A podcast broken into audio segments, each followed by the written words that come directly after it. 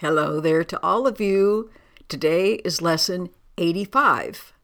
My grievances hide the light of the world in me for our morning time, where you remember you're going to think about this for three or four minutes, then be quiet and let things come to you, because after all, you are brilliance itself.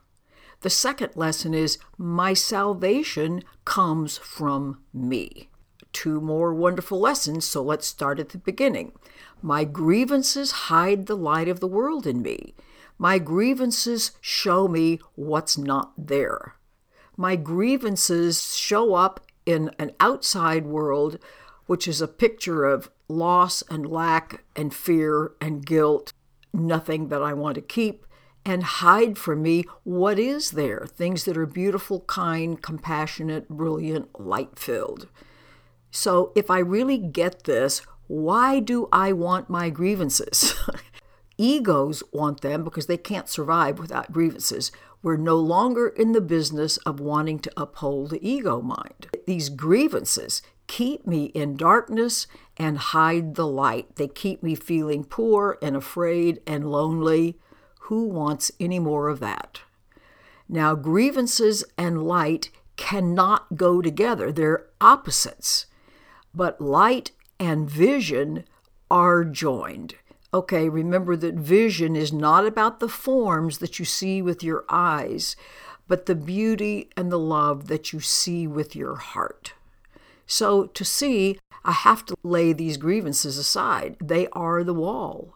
I want to see, and this laying the grievances down is exactly how I'm going to succeed.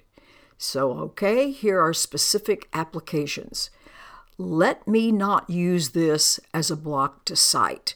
Okay, the block could be anything I object to, or I resist, or I hate, or I fear, or I desire, or I think I can't do without anything. The sight that it refers to is seeing the beautiful and the loving and the peaceful. The light of the world will shine all this away. I don't have to fix anything in any of the usual senses. No problem solving. Just the light will shine this away and problems, poof, will vanish. I have no need for this. I want to see. I have no need for fighting, for being right, for a sense of separation, us versus them. I have no need for accusing, for stating someone's shortcomings, making up some case against them or me. I can't see because the light can't be here if this is what I do. Okay, good reason not to do it. The second one, my salvation comes from me. Salvation, remember, is finding my way home finding actually that I haven't left home. And so today I will recognize where my salvation is. It's in me because my source is at the very heart of me.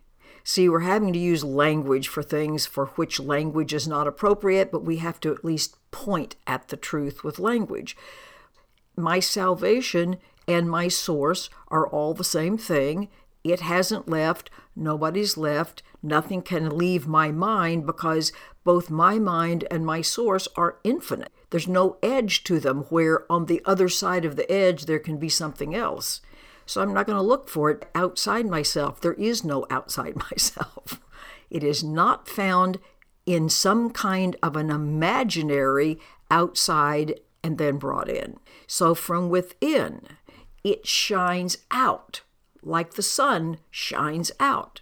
And everything I see reflects this light. Okay, now remember, the world is a mirror, so of course it's going to reflect this light. Let this not tempt me to look away from me for my salvation. In other words, don't look to any form in the world. Don't make an idol of any person, place, or thing and then think that person, place, or thing is going to provide what you are pretending like you're lacking, because you're not lacking.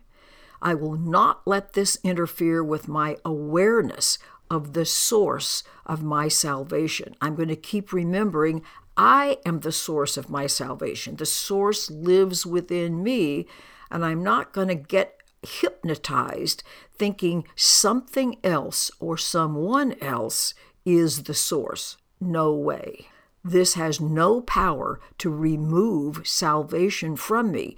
Nothing has any power to keep me from being the infinite love and infinite supply that I actually am. I have to keep remembering this.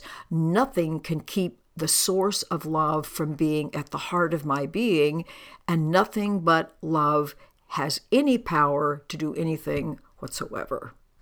I hope you remember all this, take it with you throughout the day, and have a really wonderful day. Goodbye. I'll see you tomorrow.